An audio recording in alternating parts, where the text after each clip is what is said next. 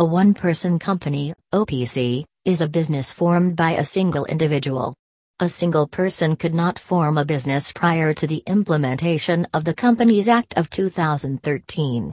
If a person wished to start a business, he or she could only do so as a sole proprietorship because forming a company required a minimum of two directors and members. OPC Registration Process Step 1 Apply for DSC. Step 2 Apply for DIN. Step 3 Application of name approval. Step 4 Documents needed. 1.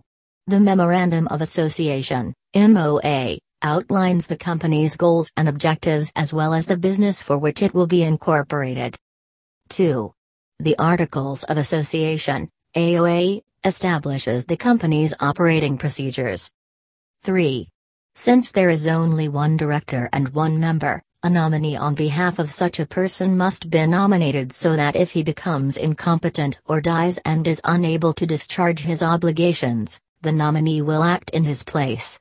Along with his PAN card and Aadhaar card, his consent in form incorporated 3 would be taken. 4.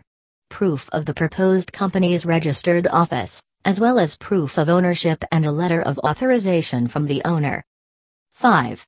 Forms Incorporated 9 and DIR 2 are used to declare and consent to the prospective director. Step 5 Filing forms with MCA. Step 6 Issue of Certificate of Incorporation.